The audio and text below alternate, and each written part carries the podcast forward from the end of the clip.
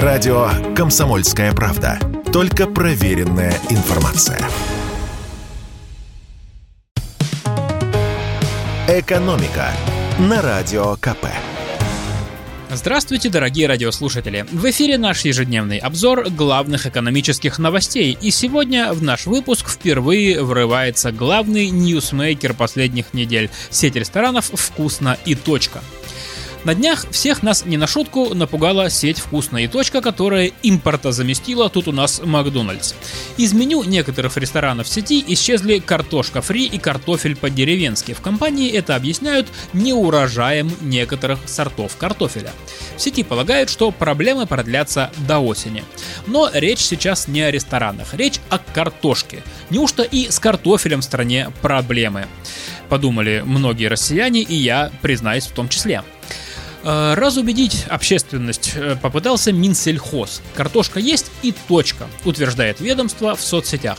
Российский рынок полностью обеспечен картофелем, в том числе переработанным. Кроме того, сейчас уже поступает продукция нового урожая, что исключает возможность дефицита. Уже более детально объясняет Минсельхоз. Ведомство приводит и успокоительные цифры по новому урожаю. Посевная площадь картофеля в этом сезоне увеличилась на четыре процента. На юге страны уже началась уборка. Темпы работ на три с лишним процента выше прошлогодних. Минсельхоз России ожидает прироста сбора картофеля в этом году, прогнозируют в министерстве.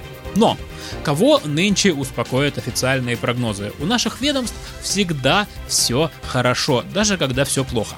Вот и напрашивается вопрос, что же у нас с картошкой на самом деле? За комментарием мы обратились к Анатолию Тихонову, руководителю Центра международного агробизнеса и продовольственной безопасности Российской Академии народного хозяйства и госслужбы. Так вот, по его словам, прошлый год действительно был неурожайным. Летом две тысячи двадцать первого были проблемы с погодой. В более чем десяти регионах вводили режим чрезвычайной ситуации. Где-то засуха, где-то наводнение. Это сказалось и на качестве собранного картофеля. Было много партий, которые не подходили для долгого хранения.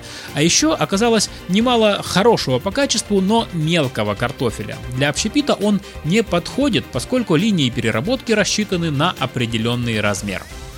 По словам эксперта, прогнозы на новый картофельный урожай давать пока рано. Но на данный момент, постучим по дереву, данным Минсельхоза вполне можно верить.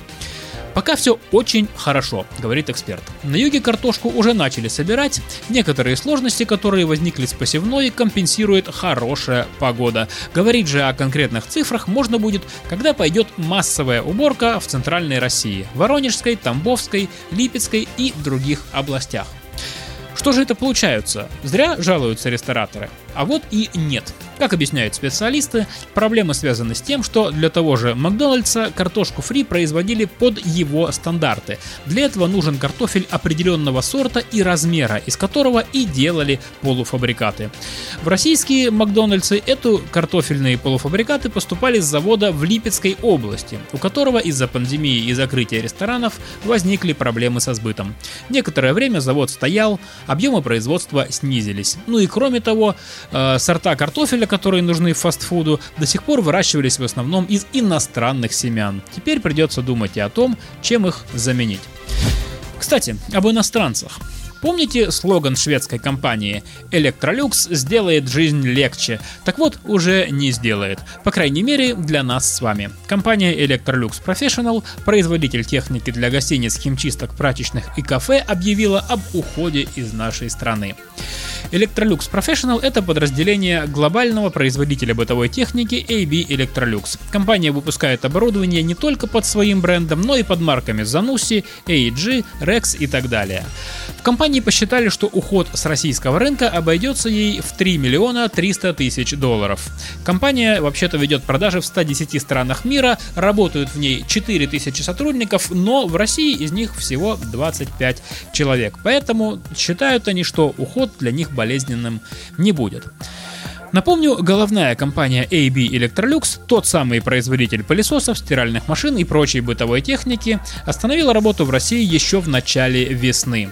Что касается гарантийного ремонта техники Electrolux, то тут ситуация двоякая. С одной стороны, ремонтирует технику не сама компания-производитель, а одна из уполномоченных российских организаций, которые, само собой, никуда из страны не уходят. Но, с другой стороны, сейчас есть серьезная проблема с поставками запчастей, поэтому сроки гарантийного ремонта могут сильно удлиниться, потому что ждать нужную деталь из Европы или Азии сервисный центр может очень долго.